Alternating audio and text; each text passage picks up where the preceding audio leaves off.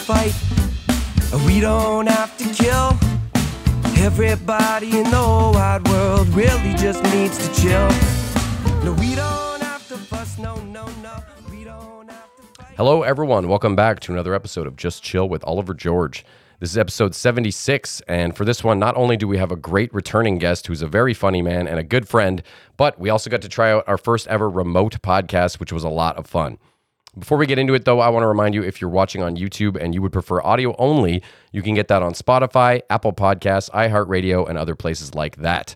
If you're listening to me on one of those, though, and you didn't realize that there was a visual side to this show, then please come check it out here on YouTube.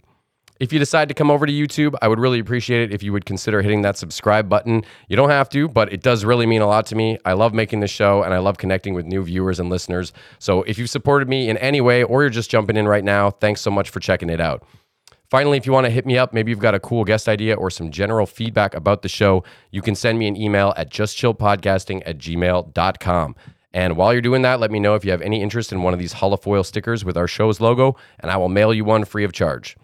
Back to this episode, I had such a fun time hanging out with the one and only magnificent Mr. Michael Lifshitz, which I'm realizing now makes him sound like he's a magician or something. But no, he's a very funny comedian who, if you've watched my show for a long time, you might remember he was on episode three almost three years ago. I think we recorded that close to.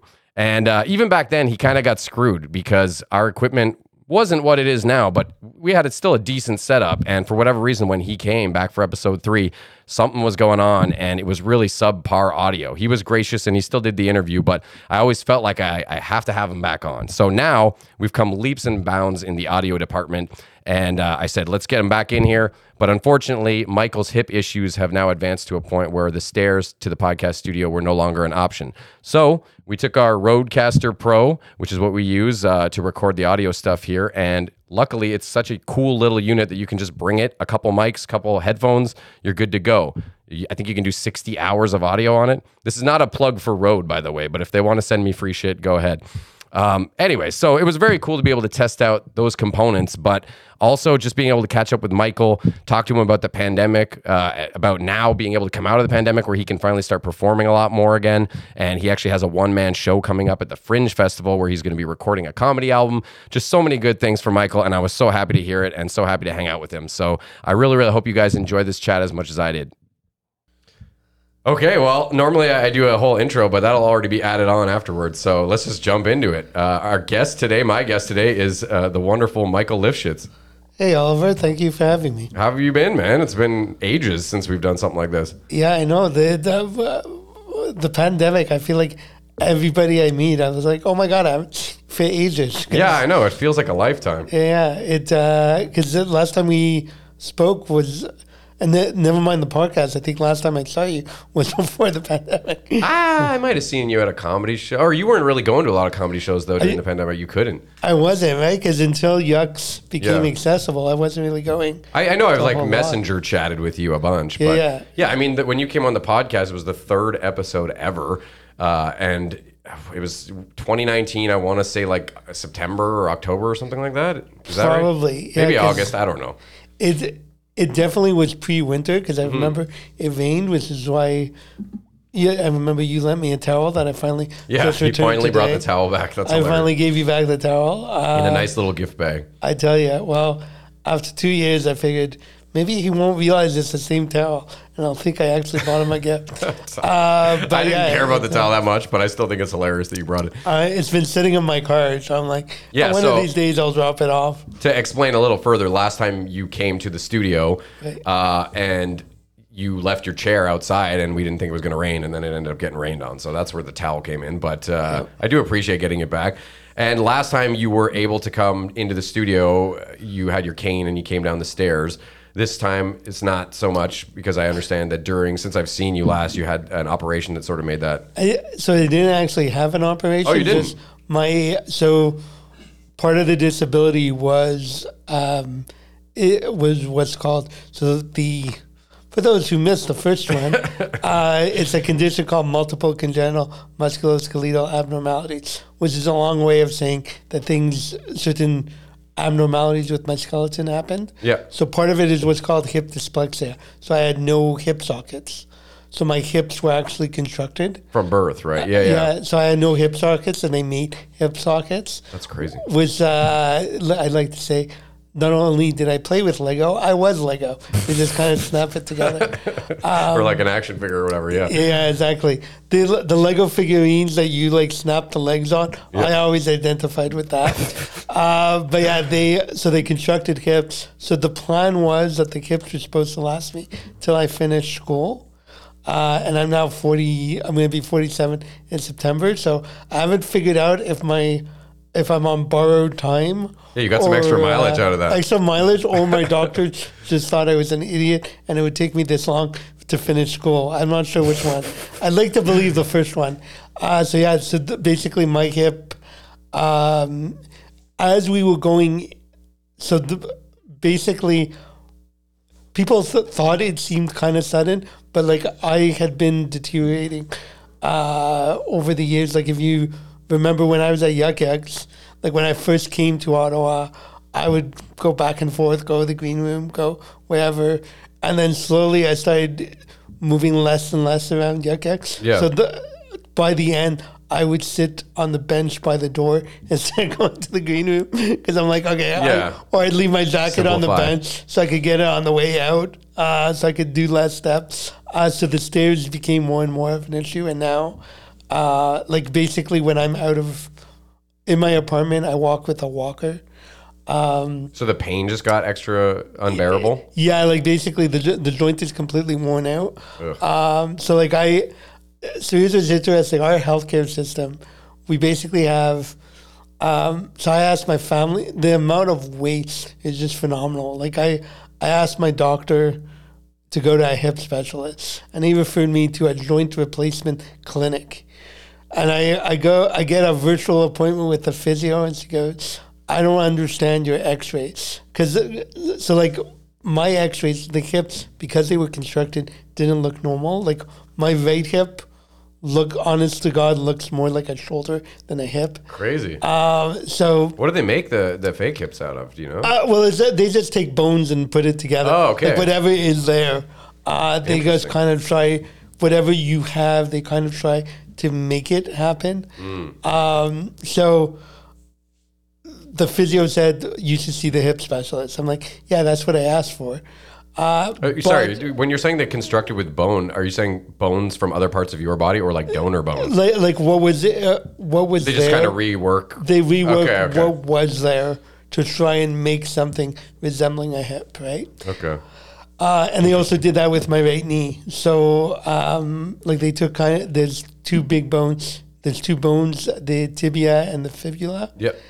I was missing the tibia, so they took the fibula and made it into a sort of knee joint, Oh, so that I would have some sort of functioning knee. Um, I think you might have touched on some of this last time around, but I, I might have. I, I know I said abnormalities. I don't know if I went in detail. well, yeah, that's the thing. I couldn't remember exactly what we talked about either, but uh, I knew that some further developments had happened in, since then. So like the, basically the hip is completely worn out. So like the the physio said, okay, well I need to assess you before we go. We send you to the doctor. So I go to the physio. Oh, and she goes, yeah, your hip doesn't move much. And I'm like, yeah, that's why I asked to see a hip specialist. Because like here's the thing, it so it, the physio, then the doctor, all of them said your hip doesn't move much. And I'm like, okay, that was why I came to see you. What are we gonna do about it? Yeah, they're giving you the runaround. Um, like what? It, I'm like, okay, I get the, because so like my thing was where the frustration was. I'm like, okay, realistically, you. It's not internal medicine. Like it's not something that you're trying to tell me what's going on inside. I'm painfully aware. Yeah. my hip doesn't. Yeah, you're living it every day. I'm willing to bet most people watch me walk. Your hip that like a kid on the street probably could tell that my hip doesn't move well. So that was a little frustrating. And then what was funny was I asked my doctor, could I have, um, uh, would physio help? And he's like, yeah, that probably would help. I could write you a prescription for that. And I'm like, okay, why am I the one coming up with these solutions? Yeah, really. like, the, and I actually was laughing because I'm like, when I saw the physio, instead of just punching my card and going, yeah, your hip doesn't work, how about coming up with, well, let's try and do some physio. So physio has helped a bit. Uh, cortisone helps manage the pain. The challenge with cortisone is that it lasts is good for three months, uh, but with our healthcare system, I'm now on six. I, I they ordered two in December. I'm still waiting for an appointment. Never mind actually brutal. getting it done. This is like a shot. Uh, yeah, so they basically they inject cortisone into the joint, um, which is surprisingly less painful than you would actually think. Because I was all nervous when I went, and by the end I'm like, "That's it." Give me, like, yeah, give me some more. I would have done that sooner. um, so yeah, so I'm waiting. I, I have a follow up doctor's appointment in June, so I'm waiting to see. I'm basically going to go see the doctor before I get the treatment, probably. Crazy. Uh, which is weird. Um, so yeah, I think I'm probably going to opt for surgery uh, and say, okay, let's, because it's it, they're like it's up to you, but it's more risky, and so the goal is that basically a surgery would last. Uh, they would replace it with an artificial hip, and it would last the rest of my life. So that's why they're trying to wait as long as possible. I'm like, okay, realistically, I I think we're, the way I use a hip, I think we're getting pretty close to the point where it'll last the rest of my Yeah. uh, life. And I'm like, okay, well, there's also a thing of quality of life. Like Exactly, I, yeah. I, like I don't, I'm not able to drive anymore. So Oh, like, I was going to ask you that because you used to be super self sufficient with your van. Because I drive with my left foot, so, and my left hip is the one that's bad. Oh, no. So when I went to the physio, she actually goes, "You know, your right hip looks better uh, than the left one now." And I'm like, "Okay, when the hip that looks like a shoulder is, a Is your good hip, that's not a good sign. That explains a lot of the problems I'm having." yeah. Uh, so yeah, I my joke was uh, basically I'm gonna eat three times a week. I'll eat uh, a stick of butter wrapped in bacon, and then I'll be sure I won't outlast the hip. High cholesterol diet. That's my Slow solution. suicide, yeah. There you go. High cholesterol. Well, because it would have been great. I mean, obviously, uh, I thought, wow, we've upgraded so much uh, with our tech and all that, and the studios. Everything's better than it was when you came originally. That it would have been so awesome to have you come down there, but of course now the stairs are, are an issue. So. I thought, and last time, of course, anyone who checked it out will remember that the audio we were having all these issues, and you The, made the audio was disabled. yeah, you made a joke about the audio being disabled in good spirits. Um, so this time around, the least I could do was bring our now mobile audio setup and get the, the good voice quality for you at least. But now the video is a little bit disabled because we don't have our three camera setup. So I, uh, hey, we came to you. It's the best we, we, can do. we do what we we work with what we got. this is the first That's remote been the one we've motto done. of my life. Uh, work with what you got. Well, honestly, man, that's one of the things I love about you the most is you for all the challenges you've had to face. You're more of a positive person than a lot of people that I know. Like you, you always seem to look at the cup half full, and at least in our interactions, you know. Whereas a lot of people, the Cup is actually half. No, okay, so- uh, he's uh, for anyone listening, he's got a coffee. okay, there you go. I, I forgot. I know it took me a while to get audio. my head around that. Like some people only listen, so you know. Yeah. When I'm doing something stupid to the camera, there I gotta explain it. um, well, welcome back either way, even if Thank it's uh, not totally in the studio and all that. But um, we so we talked a little bit about how was your pandemic, but I, I kind of wanted to touch on that a little bit more. What your coping strategies were because you already deal with more isolating situations than the average person, just being someone who lives with a disability. Um, so I can only imagine the pandemic was kind of doubling down on all that. Like, did you have any specific coping strategies during the pandemic? So uh, I actually did end up in therapy for a few months. Uh, so that was one That's fine. coping Everyone should be in therapy. uh, strategy. Because uh, so just to add to the pandemic, there was dealing with the fact the hip uh, had went and the uncertainty about what that is Yeah. and what that looks like. Like I'm like, okay, am I gonna, am I ever gonna be able to drive again? Because driving to a large degree is uh, freedom for me, right? Cause Yeah, it affords you independence, yeah. Because otherwise, I'm stuck. I mean, there's bus, uh, but bus you have to worry like depending on where you're taking the bus to, how accessible is it when you get off the bus, and then are you gonna ha- wheeling to wherever you're going? Is that accessible? Yeah. Uh, are, are the sidewalks accessible? Like So these much are all stuff things you that have to think about. Right? Tons of people don't think about it at all. I know Um, I never thought about that stuff until you and me became friends, and now I look at a lot of those things very differently. And, and then there's like paratranspo, so you can take paratranspo, but that adds on to the trip because you have to schedule in advance. And like if you don't know, the challenge with paratransport with there there's a group arguing about that now is you have to schedule a day in advance. So like if like if I was coming to you to do the um, podcast, I I don't necessarily know when it ends, right? Mm. So I have to Yeah, the pickup time would be. yeah, really- the pickup yeah. time is super challenging, right? Uh, so there's that. So there's uh, the question. Not only that, but you, you have just as much a right as anyone else to not enjoy public transit just for having to be around a bunch of random fuckers. You know, like, yeah, I, I honestly, I don't mind the pu- public transport that much because I find like going to a show, I hop on a bus and I can during just let my COVID, it was not ideal, right? To be Right, right, exactly. So, so the, I actually didn't take public transit. Like basically, my pandemic was going across the street to the shopping center.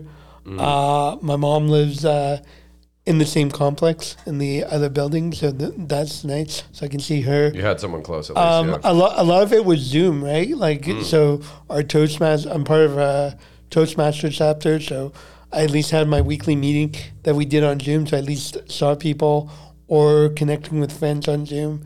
Uh, so, like, I remember the first, so we had planned a games night in March, and then of course it got canceled because of COVID. Um, and then we did, we're like, well, you know what? Let's at least do it on Zoom. So kind of, um, we did a lot of uh, movie watching and on Zoom. Um, you stayed connected, though. It sounds like that's yeah, the, the most important and the, thing. And I think comedy shows on Zoom. I know there's been a debate about Zoom comedy. Is it real comedy? Yeah. Is it really comedy? if there's no audience, and Um, it's hard without an audience, but if you can get a little bit of an audience in there, it's, it's I'd say it's better than nothing. yeah, some Uh, shows were doing that where people would be like allowed to have their mics on, but Yeah. you're generally obviously not supposed to heckle or anything. It's just Yeah, to yeah. hear the laughter. Yeah, it. Uh, so the, what we what I found because so I had been doing. This was the excellent timing I had the week before. Uh, I started a show at a restaurant here in Kobe. Yeah, yeah, With the gonna bring that idea about having an accessible venue. So it was an accessible venue and it was an accessible show. And our first show, bi-weekly show was March 3rd, 2020, which was terrible timing to start a show because, of course, and I remember the next show, we're like, okay, you know what? So we started on a Wednesday and then we were going to move to a Tuesday. Or maybe it was Tuesday and we were going to move it Yeah. to Wednesday, either or. And we said, okay, you know what? March 17th, St. Patrick's Day, you know what? let's err on the side of caution. We'll cancel, and then we'll move the the Tuesday or Wednesday, whatever it was, was April first. So we had this marketing, brilliant marketing idea that we're gonna say April first. It's no joke. We, it's not a April Fool's prank. We're gonna do a show, uh, and then of course it got shut down. So we moved collaborative comedy online, which gave me at least that outlet that I could still do comedy. So that that was fun.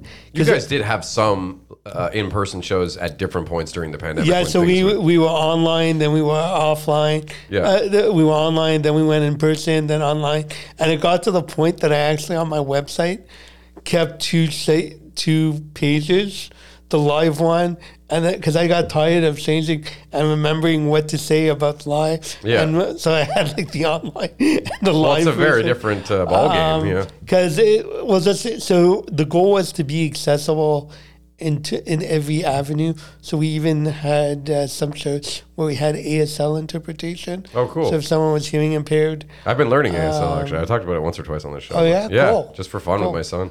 yeah, it. Uh, um, so yeah, so there was that, which was a good outlet. Because one thing I will say was really tough for me, uh, and this isn't anyone's fault, or I don't begrudge anyone.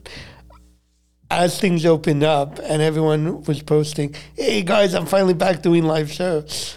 I couldn't do that, right? Yeah. Because the live shows. Uh, so at the time, Yuck X was not It was live on Elgin or something, right? Um, at the time. Well, so at first it was. So, Oh, it was the the restaurant I- I- downtown, at first it was. Um, the top level one there. Yeah, um, the fuck's it called? The Italian one. so I was excited because at first, uh, when they opened, in the first time they reopened during the pandemic, they were at Lagos, which was accessible. Oh yeah, that's right. so I was Dow's super Lake, excited yeah. about that. I even had a weekend booked, um, and I was going to do Thursday, Friday, Saturday, and then the Saturday they had a wedding, so the Saturday got cut.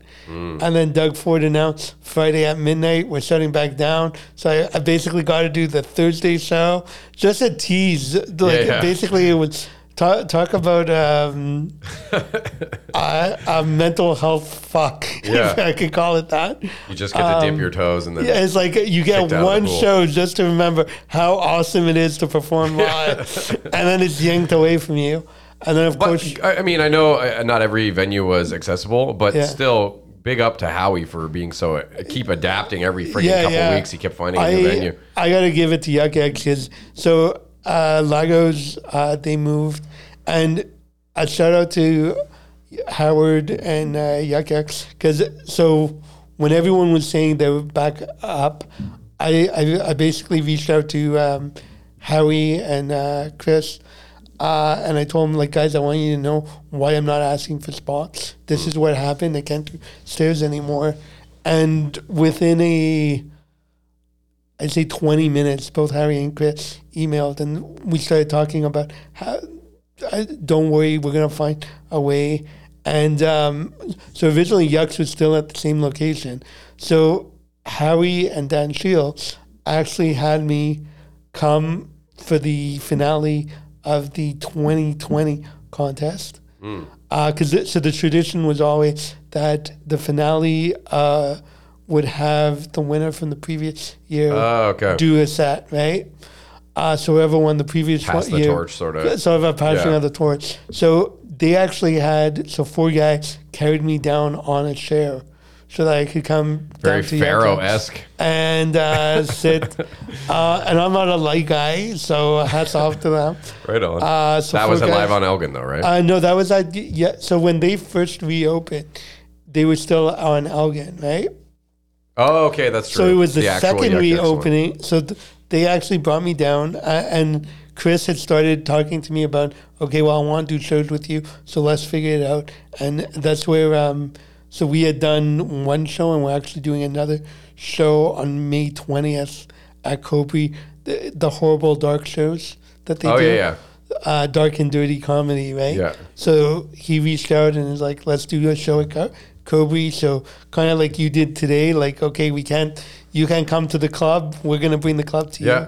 And we did it at That's how much people like you. um, no, so I, I mean, I appreciate that. I, No, of course, That man. was very touching. And how, how he did say about how can we find a remote place? Like, could we do remote shows that maybe, what, however frequently we would do um, shows at, um, um, at an accessible location, and um, so and then Howie did give me a weekend when uh, they moved to Lagos and it was accessible. Um, But now, like I saw you posted recently that you've got a bunch of stuff coming up. yeah, yeah. So, The, well, so the way I so Yuck X is now fully accessible, right? Yeah, they're at the hotel. down to the they're at the hotel down to the point that they actually break out a ramp so they literally roll out the red carpet although the ramp is more of a paisley carpet but Whatever. they get the point right the color of the carpet is not important so i actually can get the wheelchair on the stage oh, nice. so whenever i do a show they break out the ramp and we did do a um, uh, for international day of disability how we did on the thursday night a show where i did a preview of the fringe show that i know we're going to Yeah, get to. yeah, definitely. Uh, but a preview of the one man show I was playing to do. Uh, so, um, and the way I found out that Yux was moving to the hotel is actually how he very excitedly sent me a Facebook message. Did you see the post? And then Oh, I went to look at the group because I think, and this is kind of the the way I. Um, you, you talked about how I coped during the pandemic. At one point, I actually turned off the notifications from all the comedy groups because I'm like, you know what? I don't want to hear what spots I Yeah. can't do because it's just way too frustrating. Just rubbing it in your face. Yeah. Not that, not rubbing it in, and I don't, I don't begrudge anyone being able to do live comedy, but it is hard where you share a passion. Uh, like I love doing stand up. From the first time I was on stage, that's my outlet. Like if I'm stressed, there's just something phenomenal about shutting your brain off from whatever you're thinking about. Either going and watching or going and getting on stage and making people laugh. That's Yeah, because at certain them. points you couldn't even go watch the shows. Uh, Or it would have been difficult. Right. Uh, so I just love, um, and I think it's partially because so I do. I don't talk about it that much, but I I do have like I know you said I have a positive attitude. That's partially. I'm just a really good actor. Like I'm I'm human, right? Well, of so I'm gonna yeah. I'm gonna have my. I mean, I talk about, it, but I'm gonna have my days where I'm super frustrated Yeah. and depressed and whatever. So comedy is my out. I know what it's like to feel shitty, so that's why I think I Yeah, I didn't mean to imply that you're some like No, no, sunshine lollipops all the time, but no, I meant no. comparatively speaking to Yeah, the, the stuff I- that other I- people have to deal with. like people go, "Oh, you're always happy." I'm like, "Yeah, I'm just a really good actor." No, but th- you know what? There's um Robin Williams that said, uh, or someone said it about Robin Williams. He knew what it was to feel shitty, so that's why he liked making people laugh because Mm. he knew what it was like to feel bad. So I, I, that really resonated with me because Yeah. to me, there's no better feeling than you work on a joke and you get laughs. Yeah. Uh, and it's like it's like seeing your baby go off and take their first steps. Yeah. right? It's the first steps of the joke. Uh, and this is not to belittle. But helping parents. people escape from their problems for a little bit Yeah. too, like you were saying, like Yeah, it. Uh, imparting joy on people. I mean, one of my greatest thrills was I did once did a show, and there was a guy, a guy who had uh, very severe cerebral palsy, uh, and to the point that a friend of mine who was his uh, um, support worker asked his mom to bring him to the show because he thought he'd like it. And I mean, he was just dying of laughter uh, at my jokes, and it made me feel good because it was. I, Well, he can I- relate a little more than the average yeah, person. yeah, exactly. Like uh, making fun of because I I'd like to. s- So like my jokes are not entirely making fun of the disability, but making fun of what people think about people with disability. Yeah. Misconceptions and stuff. Which people, uh, obviously, people with disabilities can relate a little bit more. Yeah. But I still think that people without a disability can still appreciate. Uh, Oh, of course. And, and you're doing another thing too, which I think is important, which is people without a disability, you're making them feel comfortable talking about it and learning about it. Whereas a lot of people tiptoe around stuff that makes them feel uncomfortable because, oh, well, disabilities, I don't know what that's like. That sounds very, you know, challenging. And people just try to shy away from that and just ignore it. But you're you're putting it in their face. Like, here I am. Yeah. Let's talk about it, you know? And I think deep down that that is what people want. They want to talk about the stuff that feels a little bit off limits to them, you know? It um so there was the the Mike Ward case, right? Yeah. Um, and I remember like some news outlets asked me to comment because they're like, "Oh, a com- comedian Yeah. and disabled."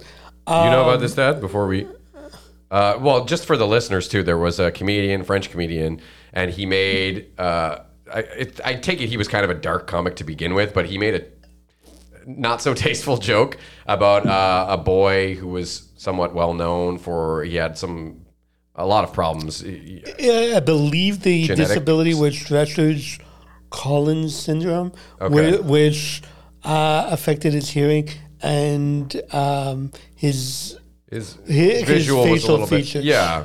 It was you know low hanging fruit for him to pick on the kid, but it went to court and all that because of the fact that they were trying to sue him or or fine him for making the joke, and then the whole argument was like, well, where do we draw the line with comedy and free speech and all of that? But I, yeah, that's interesting. They came to you obviously because you're a comic and you have a disability, so it was kind of like perfect, right in the crosshairs of what they wanted. So what I found funny about the thing was that a lot of people who were criticizing Mike Ward, I bet would be the same people who, if they saw me at an event or something, would be uncomfortable to talk to me. And that's what cracked me up. Like there was one guy who commented on CBC, and I remember um, he wrote, "You should not be making fun of the sick." And I'm and I commented, I'm like, how did you know I had a cold? Because a disability is not an illness. Yeah, Like, I- exactly. it's not something I need to be cured from. Yeah, Um, and there's a, there's actually a whole, uh, which is probably we I don't I don't want to go too much into detail on it, but there's a whole movement. So the there's a whole question about should you say person with disability or disabled person, and a lot of people with disabilities say disabled person because they don't see a disability as a bad thing. Oh, interesting. I thought it was going to go the other way. It, uh, so I kind of see both arguments. Because person with a disability, you're putting the person first. Right. Whereas and disabled person, I wonder if we Right. talked about this last time. I, I, I don't know. That, so, like, for the longest time, I was like, yeah, I get the person with the disability because I, I don't know if I told the story, but uh, when I was in Vancouver, there was someone who I was at a restaurant and the hostess told the person, the waiter, there's just this couple and then the wheelchair. You did tell me this. Yeah, I Okay, remember this. Yeah, yeah. And I, the wheelchair, like you weren't even and a I'm like, being. and I said to her, I'm like, do I get to go in with the wheelchair? Because I'm kind of hungry. Um, but it's okay. I got back at them because when the bill came, I'm like, I took off and go, sorry, the wheelchair doesn't have his wallet.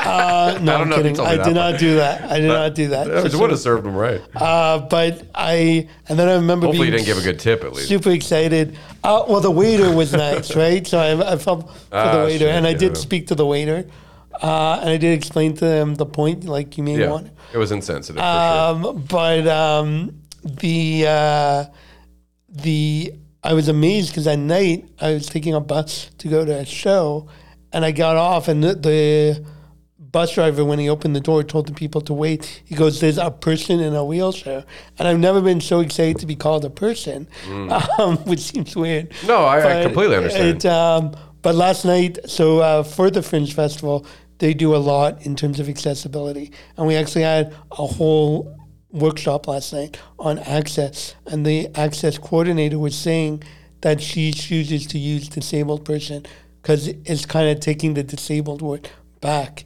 and that Mm. why shouldn't we say disabled? It's not a bad thing. it right? shouldn't be this taboo word. yeah. um, and it shouldn't be. Which I kind of see. I, so I, I, I'm like, that's It's an sort of the, it's sort of the same argument that you see with the N word with the, you know in the hip hop Right. and, and stuff like Right. that. I sound so white in the hip hop uh, the magazine. No, uh, but it's the same kind of deal, right? Is like. I, I kind of agree, I guess, if you guys want to say it, but I shouldn't be able to say it. It should be like your word. Yeah, yeah, yeah. The D word, Yeah, yeah. we'll and it, that's you know? the. Uh, and that, so, it's- so it's an interesting question because I, I, I kind of see both sides of the equation, but I, I find it funny when people get offended. Like I've had people tell me that my jokes are bad and poor taste, and I'm Mm. like, okay, you're telling a guy in a wheelchair, and these are able-bodied people. Yeah. I'm like, okay, you know, 47 years in, I kind of get. I don't really think I need to be told how I should feel about my disability. It's kind of how I feel when, when a dude tries to tell a woman how she should feel about getting an abortion. It's like, this doesn't really pertain to you. I mean, I guess if you're the father, you have some, you know, you should be able to weigh in, I guess. But in general, if you're talking to some random person trying to say abortion is bad, like, well, you're not even a woman. Like, how do you even. Anyways, uh, yeah, yeah. not to go down. My dad had something to say, yeah? Yeah, I was just uh, thinking while Michael was talking there about people with specific disabilities because some of it I think is just the ease of using language. When I grew up in Brantford, where there's the school for the blind, right, and, and so you'd see people out as they would learn how to cope with their disability. But uh, it would be a blind person. It wouldn't be a person with blindness. You know, it'd be a deaf person, not a, a, a person who can't hear. It's just easier to say deaf suppose. person. But yeah, we also used to say handicapped, and I'm glad that kind of. Well, sure, sure. But I, it's just or like you know people used to use the word retarded for Yeah. people with mental disabilities Yeah. you know and and so we've grown a lot but i get what you're saying yeah, Yeah. Yeah. some of it is just is easier i suppose to just language wise i get what you're saying I think people will always go to what's easiest just to say. yeah but and that's, that because- doesn't make it right necessarily though you know what i mean Yeah. So, so here's my take on. So there was actually a government booklet put out in 2006, and I'm not making this up. This was put out by the uh, Human Resource and Skill Development Canada on proper terminology. okay And it was that, so for example, a blind person, you're supposed to say person with a visual impairment. okay Uh, or, or a deaf person was person with a hearing impairment. Um, and there was a whole book about terminology. And I used to do a joke that uh, it was interesting because I went from being an amputee who could not get on the metro in Montreal to a person with an amputation who could not get into the metro in Montreal, which begs the question: instead of paying money for the booklet, could they have paid money for elevators to the metro? So, like, sometimes I feel like the, I mean, words do matter, uh, but I also feel like sometimes instead of what terminology, um, instead of focusing on the terminology, let's not make a nice label for a shitty attitude. Like, for example, whether a girl says he's handicapped, uh, Michael's handicapped, so I can't go out with him, or Michael's a person with a disability, so I can't go out with him. Either way, my sex life is gonna suck. uh, so, Um, I get the point you're making though. So- that, like it's it's intent versus you know you could have the um, best words, but you could still be an asshole about like it. I'll be honest, I've actually used sometimes I will use the word retarded, but it's not for intellectually disabled. No. It's usually in reference to something the government does. Because there's intellectually disabled and then there's government policy.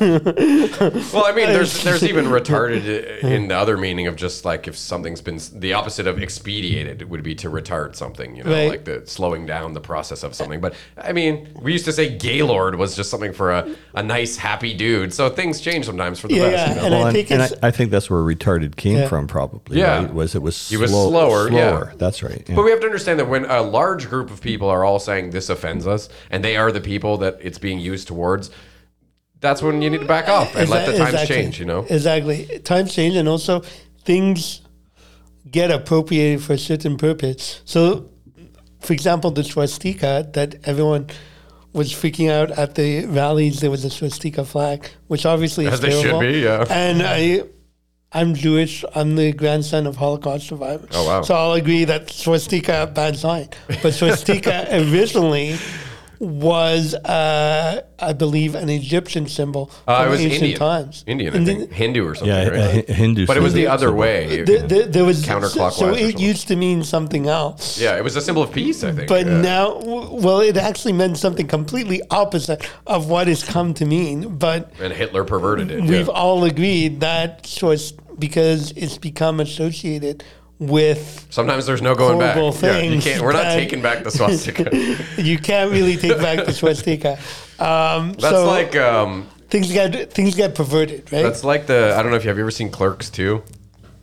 I, They kind of make a think I- joke on all that because uh, the one guy Randall, he uh, he's trying to take back the term porch monkeys because uh, according to him, his grandmother used to use it as a term of endearment and like, oh, it's just it's just a term for lazy people, and that's the whole joke. There is he's trying to take it back, and they're like, you can't take it back. Like Yeah. we're not taking it back. at a certain point, I think it would pass taking things. The back. funniest part about that too is uh, Wanda Sykes comes in with her husband or her, her character, whatever, and they see he's got Porch Monkeys for Life on the back of his his work uniform. They're at a burger shop or whatever.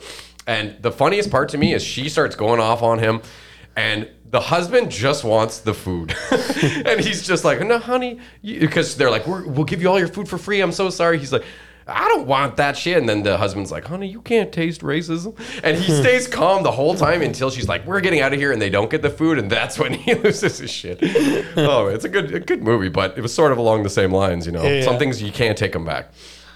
Um, well, because I don't want to forget to get into this stuff, um, I do want to talk about your show at the Fringe Festival, which is coming up in June. You're doing six performances, I saw, Yep. over like an 11 day period, and the last two are going to be recorded for your comedy album debut. That's right. That's So, what can you tell me anything else that I didn't just cover there? So it's called Speech from the Throne, uh, Living with a Disability in Canada. And it's basically uh, my experiences living. Uh, so with a disability, we're also going to touch. So I grew up in Quebec. So the, the, uh, the connection is that I, I do a joke about how I think my disability makes me a better person. Uh, because I know what it's like, and the joke is that I grew up as a disabled Anglo Jew in Quebec, so I'd be friends with anyone because I just want people to like me. Uh, like I'm always a minority group, right? Uh, so it's really looking my experiences growing up. We're going to touch on language. Uh, So, this is a mix of old and new material. You've kind of just worked it all old together. and new, uh, and some I've uh, brought back that people haven't necessarily. Because usually I do like five ten minutes, right? So there's a lot of stuff that outside of a show focused on disability, I don't really get to do. Uh, so there's a lot of different stuff, and a lot Mm. How of long it is is this one? It's an stuff. hour, or? It's a it's an hour show. yeah. Oh wow, yeah, that's a big step from ten minutes to an hour. So yeah, so it's it's gonna be, um, and I've and I'm still working on coming up on. I, I am I'm debating about kind of having two slightly different versions of the show, and then that way have more content to pick from Edit for the together. album. Yeah, I think that's pretty par for the course. Uh, but uh, yeah, it's basically living with a disability in Canada. So the graphic uh, is actually um, we basically took the wheelchair and transposed it on the throne in the House of Commons. Yeah, and you have like a crown on your head or something. eh? Uh, so I have a Mountie hat. 'cause Oh, I'm- Mountie hat, I'm that's like, what it was. how Canadian could I look? So I got, Stack I went of out and bought a mountain hat, uh, a Mountie hat with a Team Canada hockey jersey. Because I figured nothing says Canada like a Team Canada hockey jersey. Right? yeah, Um, so yeah, it's so th- what's interesting. So the idea of speech from the throne. So I used to call it rolling everywhere with laughter, and it was like a little guy in a wheelchair and a person on the floor rolling with laughter. And when so th- originally the Fringe show was supposed to be in 2020, uh, but obviously that got canceled, like the rest of our lives for the last two Yeah, years. exactly. Uh, so originally they the the first fringe workshop I went to back in 2020, the organizer said you got to you need something to help you stand out. So I'm like, okay, a wheel like, as a general rule for everybody, something to stand out so people will want to come see your show. So I'm like, okay. So I came up with the idea of the wheels speech from the throne, I take on in politics. They do a speech from the throne. And the fun fact is originally the idea was that I was gonna take that picture and put it on the door of a bathroom.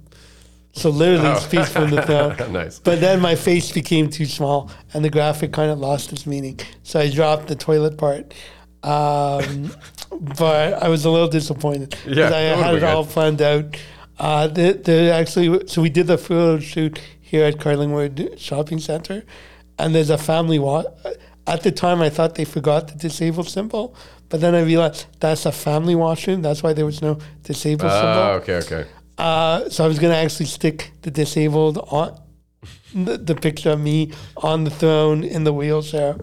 Uh, fortunately, I have friends who are good at Photoshop, uh, but it became too small. So I'm like, okay, Carlingwood, we should say for anyone who's actually in Ottawa, uh, Carlingwood Shopping Center is where Cobry is, where you do those collaborative Yes. comedy shows. So if anyone wants to come check that out on May 20th, you said? May 20th, we're doing the. It's like an improv uh, style show, right? You told me about this a couple times. I almost did one of So them. collaborative comedy was an improv show. We're not doing collaborative comedy anymore. Oh, this is the dark I'm one, actually yeah. going to be bringing it on. I'm eventually. I plan to bring it on to Twitch. Oh, cool. right Uh, on. but I would be just a great haven't had time to figure out all the logistics of that and the Talk to Tim. That, Talk to Tim Real. He does his code Um, yeah. games on Twitch. Yeah, he would know a yeah. lot about that. Um, but it's just a question of timing. So I'm like, okay, after the Fringe, I'll figure that out. But yeah, May 20th, we're at Kobe at Carlingwood uh, doing the Dark and Dirty show. Yep. And actually, May 27th, Sophie Hayes is starting a new, uh, what hopefully will be a monthly show at Kobe. Yeah, I just saw uh, that called a few weeks uh. Food Court Gestures. I Yeah, think is yeah. the name. Which is kind of cute. Yeah, the poster for, just went up a couple a days mall ago. thing. Yeah. Uh, so that's May 27th. Cool. Yeah, well, I'll try and check out one or both of them. We'll see. Uh, I don't know what my schedule is like. I'd have to check, but it, it Yeah. sounds like a blast. Yeah, so Friday, both are Friday nights. Uh, so yeah, the um, Victoria Day weekend, we're doing the May 20th, and then May 22nd, the Sunday night at Yuk Yuk's. Cool. Yeah, it's nice to see you have like a lineup of Um, shows I again. yeah, yeah, it's, I'm like, all right, I, I actually have enough shows to do a, uh, a little graphic promoting it, because when it's one show, it's like, okay, kind of- here's yeah. one show. a little bit Um, sad when it's just a single one. Yeah. Yeah, yeah. Here's my shows for April. one show. my show for. April. um, well, speaking of dark and dirty, this isn't dirty, but uh, I, it's actually a question from my fiance Kelly. She's been giving me some good ones. I always get one good one from her recently. Uh, but we were both kind of like, "Is that a little dark?" And I was like, "Ah, Michael won't care." But she wanted to know, uh, maybe just one, but you can give like three if you want. Places that you would really love to go travel and see, but that you don't think realistically you'll be able to due to inaccessibility issues, Um, like the pyramids or what have you, Mount you know? Everest seems like a bad idea. All right, shoot for the stars, Uh. Mount Everest seems like that's probably not going to happen. Uh, No, okay. Well, let's let's keep it a Um, little more in the realm of like ones that are maybe like you're like ah, it might work, but I'm, I'm I don't feel confident enough because Mount uh, Everest, I, I I wouldn't be able to make it up there either. I, uh, yeah, I, I, I, I think I'm probably not alone in that one. yeah, exactly. Um, the pyramids. Uh, so actually, I was in Mexico, and I went to the uh, Mayan ruins, the smaller Oh, cool. pyramid. like the Aztec stuff and all Yeah, that. Yeah. The um, so there's two pyramids. There's the big one and the smaller one. Um, so some people did walk up.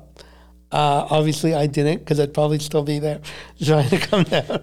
um, it, You guys uh, forgot me. Yeah. So I mean, there, are, there, like I do travel, and some things I don't necessarily do.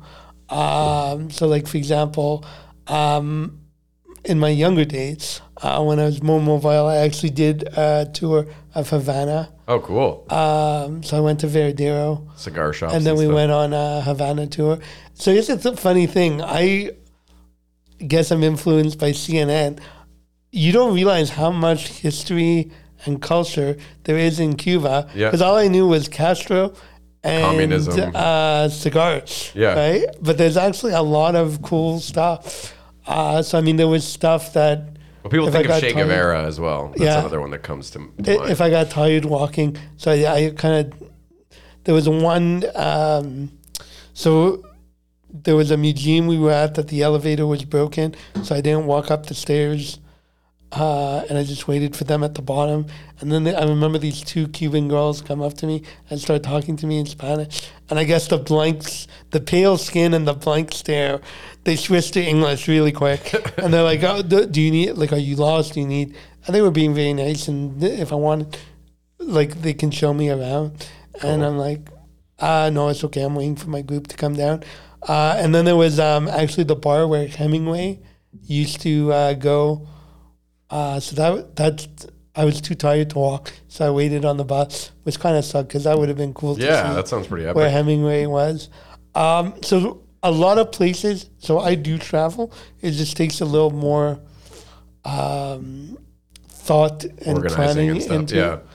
Uh, Europe might be a little bit challenging because I feel a lot of the cities are Very probably small and narrow and and older streets, and I don't know how yeah. accessible they'll be. well, they want to preserve a lot of the the old cobblestone streets and stuff Yeah. like that. Yeah. And you know what? I always laugh when people say, well, it's historical sites.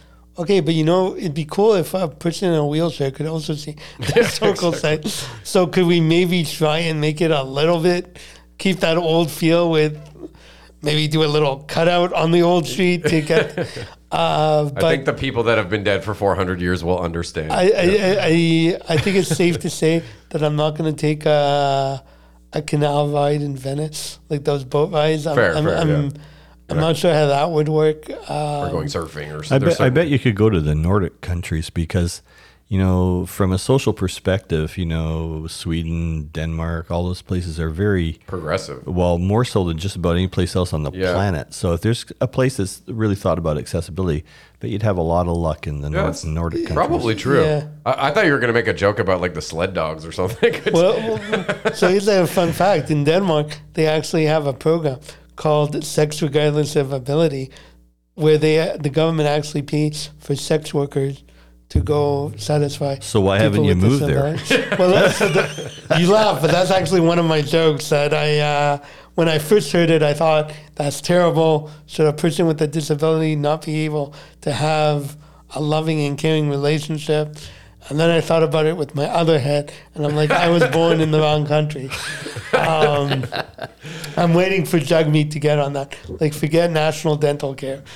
Yeah, before I forget, I actually want to say because we were talking about Everest. There was I remember my kids telling me uh, three years ago or something. They go to school in Barrhaven, and they had a speaker come, and he was a guy who had no legs and no arms, and he had climbed Everest somehow, or maybe he had one arm or something like that. But he was, you know, Yeah, basically yeah. a torso and a head. Is his name? Uh, I can't remember his name. His name's Nick. It might be. It was. Nick it was a man for sure. It's with a V.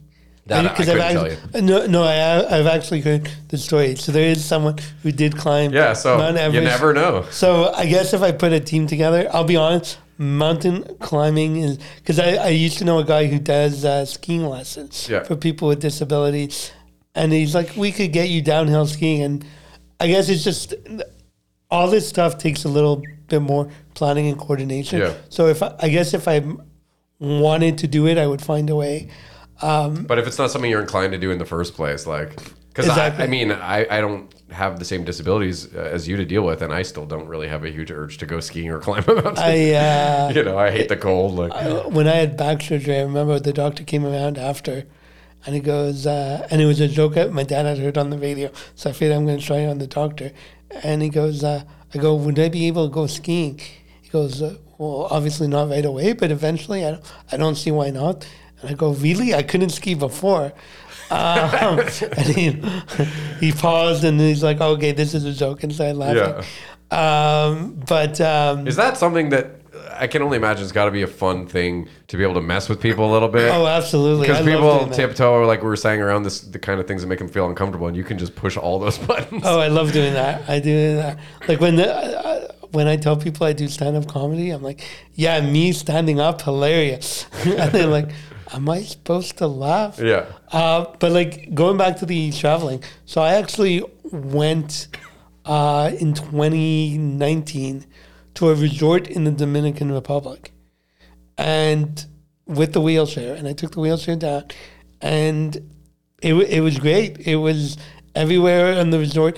It, it's and I there were certain places that were a little bit more difficult Well, the to beach. I gotta imagine, is not easy. Going on the beach, I you don't wanna fuck up your chair I went down sand. to the beach a bit. Like I went down to a path uh, just to watch. Yeah. I mean, I'm not a big beach or water person, so I mean, I saw the beach and Yeah. saw the ocean, and that was enough. get to hear me. the waves and all that. Yeah. But um, but like uh, or like you go uh, to the patio overlooking the beach. Um, that was sufficient for me. But um, um, I mean, there are wheelchairs you can go on the beach, and I think the resort actually had one.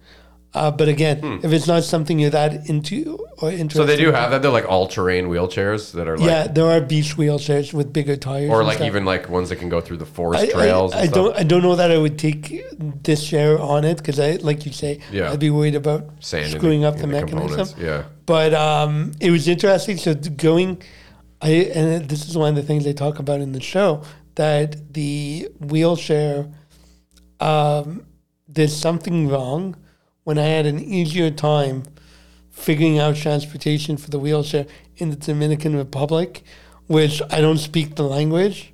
Like like there's a language barrier, and presumably they're a developing country. Yeah. Than I did in Montreal. So so here's the thing: Oh, the wow. the flight for the resort, if you flew from Ottawa, you went through Montreal, but the planes they use Ottawa and Montreal are too small to fit the share. Oh So shit. I'm like, okay, I, I I just I took the train into Montreal, stayed overnight, and then got But this is what you mean about flew out of there's Montreal. always more preparation. There's more preparation, Yeah. and it's weird that the Montreal, like I remember there was a super small cab, and they're like, "Well, just turn it," and I'm like, "Okay, but I can turn as much like f- basic laws of physics say that if the wheelchair is larger." than the space I can turn it as You're I like, I'm not a And then they're like, well, wait, let me take out the seat. I'm like, yeah, that would be a good idea. So the, that's what's weird about like Montreal, Canadian cities, going to Canadian cities, like in my mind, in 2022, I should be able to go to any Canadian city Yeah. and get a cab from the airport to the an accessible taxi from the airport to um, um, uh, my hotel. We should have No figured problem. it out. Yeah. Dominican Republic, I figured out there's a, a company, and granted, it was an old white van with an old lift, but the, it was old, but it functioned. Yeah, they still had a way to and I was able to get, and then like I got off the plane. A guy who spoke English stayed with me till I got to the guy who took me to the resort, and at the resort got off, and there was a ramp. That ramp was a little steep, and then I found another way in the back where you could get into the lobby. So you find a way to be able to navigate around the resort. And what I tell people is it's the same thing here in Ottawa. Like if I go downtown Ottawa, I know that I prefer that side of the street to this side because this side has a pothole and mm. it's harder to navigate. Why they don't fix the pothole, that's a separate issue. well, that's yeah, It's all been, over the city. It's but- been like at some point over. Hey, I'm like, hey, the pothole's still there. I'm good. Um, I haven't been downtown for two years. You figure at some point they would have fixed it. But anyway, separate issue. Um, It's a good way to orient yourself at least. so yeah, I, I I think that goes anywhere. So I I think there's probably some older cities that maybe would be a little bit difficult. Clearly, we still have a lot of work to do. You know, a lot of cities, not just Canada. So but here's what I would say: if I show up at the airport and ask for wheelchair accessible taxi vehicle, and they tell me, "Let me see if the bus is available," that's probably not the best accessibility. maybe spring for a couple more. Yeah. Um, Well, like I, I know I've showed up in Calgary or Vancouver, and by the time I open my mouth to the guy doing the cab, he's already gone. I've called the cab for you. oh, nice. They'll be here soon. Uh, that's what it should be. Like Yeah. I'm not I'm not saying every cab should be accessible. That's not practical. It's expensive, but there should be more than a bus. Yeah. Or um, Yeah, I don't think you're being a diva here. or like, uh, Barrie. And I know Darren Frost told you the story when you had him on the show of me going to a show in Barrie. Yeah. Barrie has one accessible taxi with one driver. oh, wow. And then the rest is for their equivalent of Para Transpo. But here's the weird thing. So Para Transpo, when you go to another city, you have to get Para Transpo to fill in a form to get so it's a whole process to be able Lord. I'm like, I'm not gonna go through that much trouble for a two day visit. well, and all these things, in, at least in my opinion, take away from what a vacation is supposed to be, which is a relaxing experience. And if you're just all these th- forms you got to fill out and shit, it becomes It's, stressful. uh, I mean, I I mean, like you need six weeks to be noticed to be able to get. Like honestly, That's crazy. look at like okay i realize for the people in audio if i'm sitting in a wheelchair like i get the fact that some disabilities are not vi- visible like i'm in a wheelchair like Well, and you're not just in like a the Professor X's basic wheelchair either. You're in like a, a, a, power whole, like a rig. souped up wheelchair Yeah, you can go up and down and all that crazy shit. if like if the driver in this city can't figure out that I belong on the adapted transportation, he probably should not be driving a vehicle because something's wrong with his perception. Um, that's a Some new might joke. say he's okay, it can go in the No. show. Um, Hey, but hey, uh, hey, Michael. Yep. This is interesting to me because uh, I've been in several conversations over the years, you know, about what society should do for all the various factions in society who have special needs of one sort or another. And it's the tricky part when I think about it is this navigating a, between how much you can actually accomplish. Like it, the example we used to use was if you take the city of Ottawa and you say you have someone who says, "Well, everything should be accessible everywhere," and you say, "Well, if we were to go to every sidewalk corner all throughout the entire city and revamp them, it would be a horrible cost that that would eliminate the budget probably for for, for a year or two, um, versus." You recognize that this is the right thing to do. So any work ever done on a corner and any new corner made would absolutely should should become accessible. And Yeah, It- moving the- forward. Yeah. yeah, and the taxi thing uh, is interesting too. Barrie having only one. So sure, Barrie's a good sized city. Should definitely have more. Yeah. But it gets to that question around what is the balance, the, the right balance point between doing the right thing for people with disabilities versus doing the right thing for budgetary or off against other needs in the city and, and all that kind of stuff. Because you get into a, a small city, like you get to a village, say, say something of 5,000 people. They might only have one taxi in town. Is it reasonable to expect that that taxi should be accessible? Yeah. And you go, well, there's only 5,000 people. It's a, it, and you go, you always feel for the person with the Yeah. disability, but how, Yeah, to how do you expect a hit complete overhaul of everything immediately is unreasonable, of course. so, so- so here's what my answer to that question. Okay. Try. Yeah. make an effort, get started. And I'll give you an example. So, um, I think it was 20, 2011, the city VP redid all of Bank Street. For Yeah, yeah, I remember that. So, um, one of one, there's a comic Alan Shane who used to do comedy. I don't think he does anymore. I haven't talked to him for a while, but he had commented, and he's absolutely right. When you redid Bank Street, if you had, because supposedly we have a city planning department, supposedly it doesn't always show, but apparently there is a planning department. If you had the thought to say, while we're building, could we maybe build the sidewalk on a slate slope so we take away all those single step entries to businesses? Yeah. Is that a possibility? A little bit of extra cement, like the Could we do yeah. that? And, and while, because to your your point, um, and I'm sorry, I was going to say Oliver's dad because I forgot your first name. Oh, it's Brian. Brian, thank you. I knew that. Okay. I call him my dad on this show like all the time. I should probably call you by your name. So Oliver's dad. Yeah. Um, th- to your point, there's as we're planning things, consider the dis- the impact on people with disabilities. Yeah. And how could we accommodate that? So if we if you're going to spend millions of dollars renovating something, could you spend an extra hundred bucks on Yeah, some yeah, I ce- completely get what you're cement to do a ramp? But I do recognize there's a cost, and like I know They were probably like, oh, well, instead, it's much cheaper for us to paint these pride walkways, and then we're checking one minority group box. Because that's around the time I think they did that. and, and it's Which not, is great, too, And it's not to say that we shouldn't have uh, representation for other groups, and that that Oh, I'm just saying they might have gone with that because that was the Yeah. cheaper option, and they're like, oh, just a bit of paint, and we look like we're progressive. and, and, and that You know. is right, and and, and there, there is Some truth so to that. so I think there is a um, there's definitely a balance to have between cost and this. So for example, and I think sometimes the problem with government legislation is we go for the gold standard, Mm. and then everyone says, okay, we can't possibly afford the gold standard, so we're going to do nothing. yeah. Why does that have to be and- extremes? And Yeah. what I'm saying is, let's try. You're doing an event. How could we make it accessible? Yeah. So maybe, uh, and I, I know there's people with disabilities who don't agree with me, and they're everything should be accessible. But I, I, I'm the accountant and business owner who knows it's not necessarily practical to do that. And then, like I know before you mentioned live on Elgin, and I've had conversations with live on Elgin, and no, they're not accessible.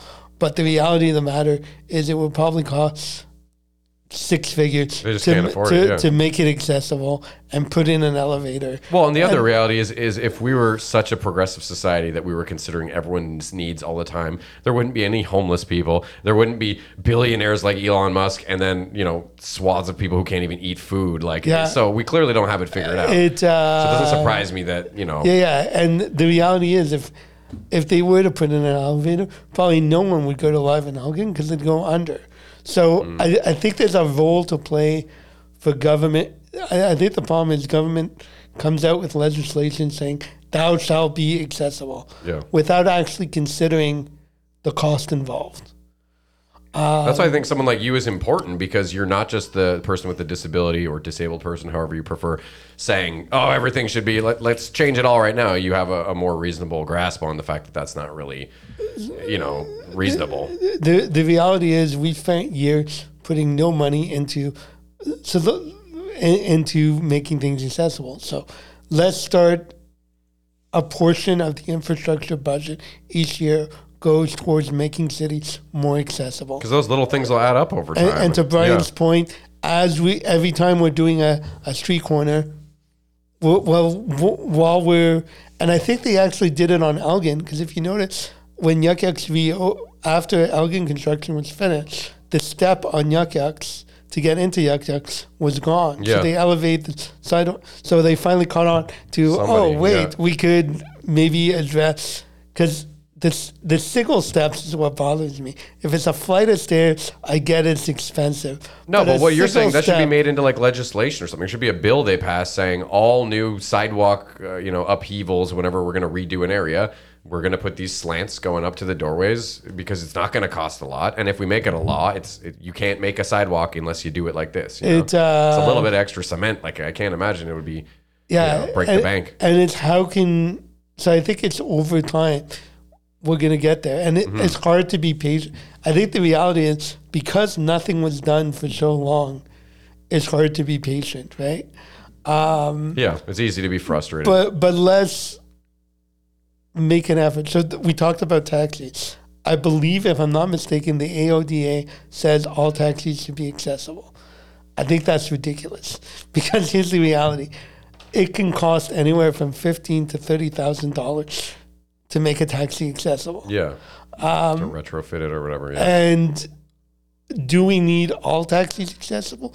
Probably not, but you do need a certain percentage accessible. yeah. The problem is, so in Quebec, at least when I was living there, this government, the SAQ, sorry, SAAQ. this- SAQ is uh, the liquor store, isn't Yeah, it? I always mix those two up. The SAAQ, Very the, different. Société d'Automobile d'Assurance de Québec. Yeah. Uh, they have a program where they will every five years, if you, they will pay to adapt your car. So like my car was adapted, paid for for the government. So I buy the car, and they pay for the equipment. Okay. Um, they also pay to adapt taxis. That to me makes sense because the flip side is what is the incentive to a taxi driver who's already incurring costs? If he has to pay for that. if shit. he has to pay to adapt it, is he going to make the money back? And then what ends up happening is this place is I once paid 40 bucks to go from the train station to my hotel two blocks away in Toronto. Why? Because the driver's trying to recoup the cost of the. So Mm. the city should be. So, and I'll give you an example. The Not to ci- put them in that position in the first place. yeah, city of Ottawa. Because I've talked to cab drivers and they're like, honestly, I can't afford. I'm paying my license, my fee, admin fee, the taxi permit, and then I have to pay on top of it for the equipment. It's expensive. So my solution. So the city of Ottawa actually has an accessibility fund. So basically, uh, Uber and uh, Lyft drivers pay a tax on their fees because they're not accessible. So because they can't offer accessible rides, they have to pay a tax. Yeah. That tax then goes into a pool of money to pay um, to pay for adaptations or more accessible transportation. Is the answer that we say all taxi drivers pay a certain tax in order to create a pool of money that then for anyone who wants we will pay to it? Yeah. that may be an answer, but it's a matter of getting creative with solutions and do something. Try. Yeah. Have those discussions. Have more than one driver to drive an adapt who can drive the adapted taxi. Because let me tell you, when he's off work, He's got COVID for three weeks. what do something. I do? Yeah. Right? Yeah, you're fucked. Yeah. But sorry, you cannot visit Barrie this week because the driver went on his honeymoon. Come back next week. Yeah, that's Um, a little bogus. Yeah, so I think there's, um, but yeah, I I don't expect everything to be perfect tomorrow. As long as you see the effort. but let's work at it. Right? yeah, I, I agree with that completely. I just want to check the time. Oh, Oh shit, we're already at ten to two. Jesus. oh, good. Um, okay. And uh, it's funny because before we're in like a, a bill or a room in Michael's building, which is like a, you know anyone can rent this Yeah, room out. meeting room. Uh, meeting room, exactly. And I said we should lock the door. And sure enough, there was a lady who tried to fucking come in here. she looked in kind of like this, and then she went for the handle. I'm thinking, what are you doing? Like, are you just gonna come interrupt? I don't know. Anyways. Um, so yeah, I have a, a few fun questions. Sure. We'll try and power through because we don't have a lot of time left, Sure. unfortunately. But um, because our parking we got for only ten minutes, shit. Um, what's a ba- what's the weirdest thing you've ever eaten? I thought this was a fun question. And maybe you've never eaten anything weird. I don't know, but Um, rabbit and snake. So when I was in uh, Ugh. C- Cuba, they had a buffet of different types of meat. I know they eat guinea pig down there. Um, it was different. I I didn't want. I don't know that I would do it again. Uh, I think a lot of people eat rabbit. That's more common than snake for sure. Uh, but yeah, it was just a, di- a, a buffet of different kinds of meat. That's pretty out there. I think my dad's tried snake at one point too, in Texas or something like that. All right. Well, that was a good rapid fire one then. Um, do you have any tattoos? Uh, I have on my spare artificial leg, so my swimming leg. I don't know if that counts. When I call it tattoos. I don't know if that. Uh, No pain, it doesn't count. it- okay. Would you ever get a, an actual tattoo? And if so, what would you want it to be of? I don't think I would. I think I think I. I'll be honest. I've had it so much surgery and needles and stuff. Fair, fair. I'm like, why get another needle Yeah, stuck that's in there, right? No, I Um, get it. but uh, I, I was pretty proud of the ones on my arf. So the swimming leg has uh, Canadian maple leaves all the way down. Cool. Um, yeah, I'm like, okay, let's be patriotic. So they were redoing the leg, and they were they're like, once we have to select, you want to put because they they so it's actually meant for kids. So for kids to get used to having their artificial leg and make it a little more fun, they'll Oh, do cool. like different cartoons and stuff. Yeah, yeah, that's awesome. And this is a swimming leg, you said? Uh, so it's a waterproof leg, Oh, but I use it. I'm actually wearing it now. Uh, uh, it's waterproof, but it's also more lightweight. So like for around the house. Yeah, you wouldn't want it to be like too one. buoyant in the pool. That's all I was thinking, though. And, uh, Or like the one leg floating up all the time. I uh, You don't want it to be too heavy either. yeah, oh, yeah, sure. Anchor you down. Well, I feel I'd like- rather buoyant than lead. Yeah, I suppose, yeah. see, it's better that I don't go in the pool because I'm the idiot who would take off the leg and just let it float to freak people out. That's my sense of humor. Oh, That's just to freak people out. Oh. Yeah, that's yeah, awesome. exactly. Put a little like ketchup on it or something just to make it extra gruesome. I uh, I thought of doing that. We we were on a school trip, and we wanted to put my leg in the door, and with ketchup packets on the side, and start slamming it, and start me yelling, "My leg, my leg!" um, but we were the room across from the vice principal, Oh, was not- the not such a great chaperone. So then. we're like, "Yeah, well, maybe we won't do that." Um, yeah, we really do got to wrap it up. I'm just realizing because uh, we still have to pack everything up and get out to the parking. sure. But um, if did you have a question or do you want to ask what we were talking about in the car or no? No, no, no. I was just gonna ask you if you thought it was cool as a kid that other kids couldn't write the word shit because it would be bad, but you were required to just as part of your last name. Did you ever get a kick out of that as a I, kid? uh, I, so my name's actually been censored on places. Oh, like I once was doing sh- uh, Yahoo chat, and I put by my name with, which I'm dating myself. I use Yahoo Messenger. Yahoo chat. But yeah, uh, I put my name. Uh, Ask I wrote my name, Lifshitz, and it actually appeared on the screen as L I F and then like star uh, star star yeah. Z. I'm like, oh god. Man, Uh, that's yeah. hilarious. Sorry, you did have a question though, or no? No. Okay, nothing. So well, then we'll ask you the season three question I've been asking everyone, which is, uh, what if you weren't doing what you do for a living now? What would sort of be your dream job? And if you don't have one, or if you want to answer both, uh, what would, what did you really want to be when you were growing up as a child? Uh, so the dream job would be a center for the Montreal Canadiens, or any position for the Montreal Fair. Canadiens. Oh yeah, it's true. You love Uh, growing up in Montreal, I'm a diehard Canadian, so playing for the Montreal Canadiens. I saw you posting about Guy Laf- uh, Lafleur the other yeah, day too. Yeah. that that was probably. Uh, although the way they played this year, I feel could I really be that much worse? But um, uh, I laugh because if not, I'll cry. Uh, no, but uh, I think that the boat probably sailed on that. So, like I said, I'm an accountant. yeah. Uh, when I sell my, when I sell or close my business, probably then I'll pursue more artistic ventures. Continue with the comedy, the writing. That's Nice. kind of my retirement plan. Uh, but yeah, I uh, when I was a kid, I actually wanted to be an accountant. really? Yeah, I, I love numbers. I love playing with numbers. Uh, Interesting. Most kids I would not. Then I for an became an accountant. Well, first was playing for the Canadiens. Oh, well, fair, yeah. Uh, But accounting, playing with numbers was probably a more realistic goal for someone with mobility challenges. Probably a good call. Yeah. Uh, I should get you to do my taxes. I know because I had to I- pay this year, and that sucked. then once I became an accountant, I'm like, yeah. Now I, I, when I was a kid, one of my friends, his dad was an accountant, and he was like really discouraging me, like, oh, you know, you don't want to be an accountant. I'm like, what? No, it looks like fun. Once I became an accountant and started working in it, I'm like, Like, I get it. I now. get it now. I get it now. Uh, What's like everyone tries to bug you to help them with their taxes and shit like that? that and also is, let me tell you, comedy is a lot more fun than accounting. Well, I, that I would Uh, imagine it's, is uh, true in spades. I, I mean, having your own business, I think uh, I like accounting better because when you're accounting for your own money, uh, it's a lot more entertaining and interesting. Yeah. Uh, but yeah, Pertains I, to your shit. I get it. I, I, I, I think this will be the last accounting job I have, and like I, I don't do I'm down to me and my mom for personal taxes, just because my mom has the You had whole to cut people off.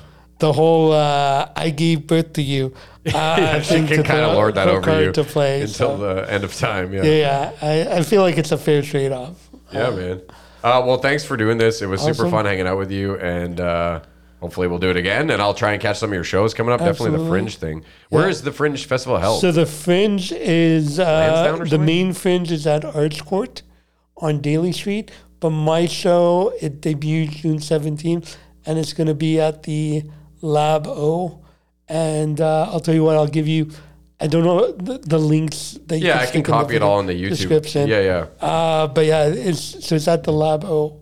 I'd love to uh, come to some of the theater recordings department at University of uh, uh, Ottawa. Okay, right on. So because uh, all the venues are kind of around Arts Court, University of Ottawa, that area down in the market. okay, nice. Uh, yeah, I, like I said, I would love to come to see the recording ones at the very end because then you'll be all warmed up from doing a bunch of shows and There you go, let, get the practice in, and Yeah, yeah.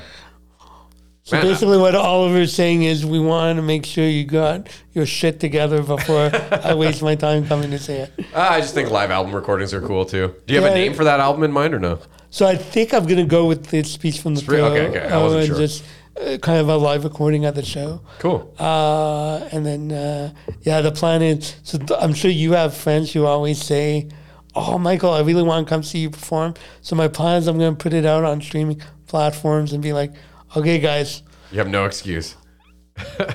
I've done all I can, like Yeah. it's it's out there. You can watch it because that was the thing when we were doing collaborative online. I'm like, guys, literally, you can watch it from your house. You could be taking a shit. if you position your camera well, you don't even have to put on pants. Um, so yeah, I, I the plan is to get the album out there sometime at the end of the year. Nice. Yeah. Oh, I look forward to it, man. And Thank Awesome. you uh, for Thank being you a for guest. having me. High five. I know they're a little far Oh. Uh, there we go. It was a lame high five, but there's only so much we can do. It's a There you different go. table than we're used to. Anyways, thanks for uh, checking it out. Thanks a Bye bye, everybody.